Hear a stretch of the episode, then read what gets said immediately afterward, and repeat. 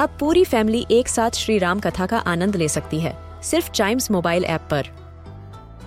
जानिए श्री राम के बचपन से लेकर दशानन वध तक का सफ़र।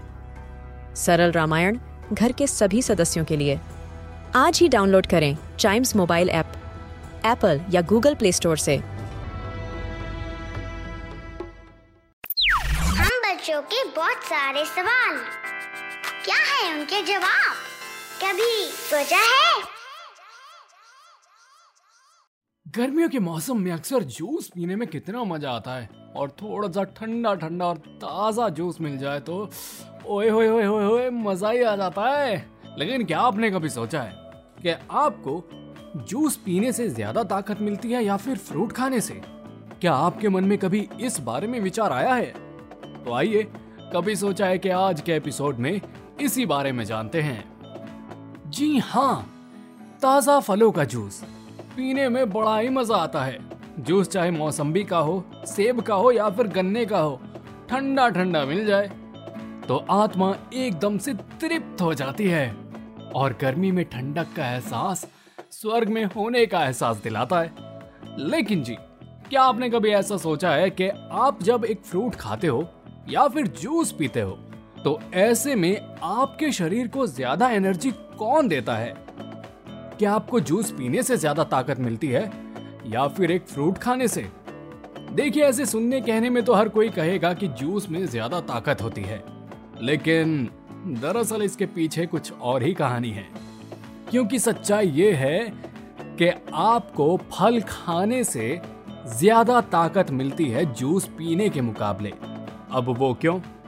अब एक सेब का एग्ज़ाम्पल ले लीजिए। यदि आप सेब का जूस निकाल कर पीते हैं तो उसमें आप सिर्फ़ और सिर्फ़ जूस पीते हैं। लेकिन उसके पीछे जो है, उसका पल्प और उसकी स्किन रह जाती है, जिसे आप कंज्यूम नहीं करते। और इस पल्प और स्किन में बहुत से फाइबर मौजूद होते हैं, जो कि आपके पाचन शक्ति में मदद करते हैं। साथ ही जब आप ये पल्प और स्किन का सेवन करते हैं तो उसको पचाने के लिए आपके शरीर को थोड़ा सा वक्त लगता है।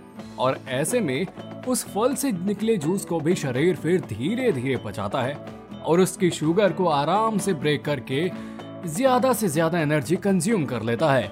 लेकिन वहीं पर, जब आप फ्रूट जूस पीते हैं तो होता क्या है कि आपके शरीर में अचानक से शुगर लेवल बढ़ जाता है।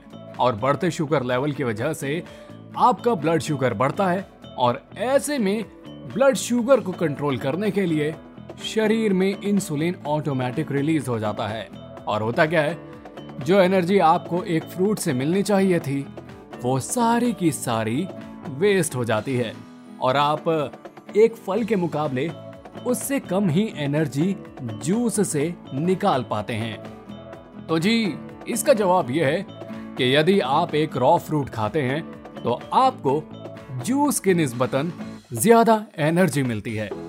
तो ये था कभी सोचा है का आज का एपिसोड। उम्मीद करता हूँ कि आपको आज की जानकारी पसंद आई होगी। ऐसी ही मज़ेदार जानकारी के लिए सुने, कभी सोचा है कि और भी episodes. And yes please do like share and subscribe to कभी सोचा है।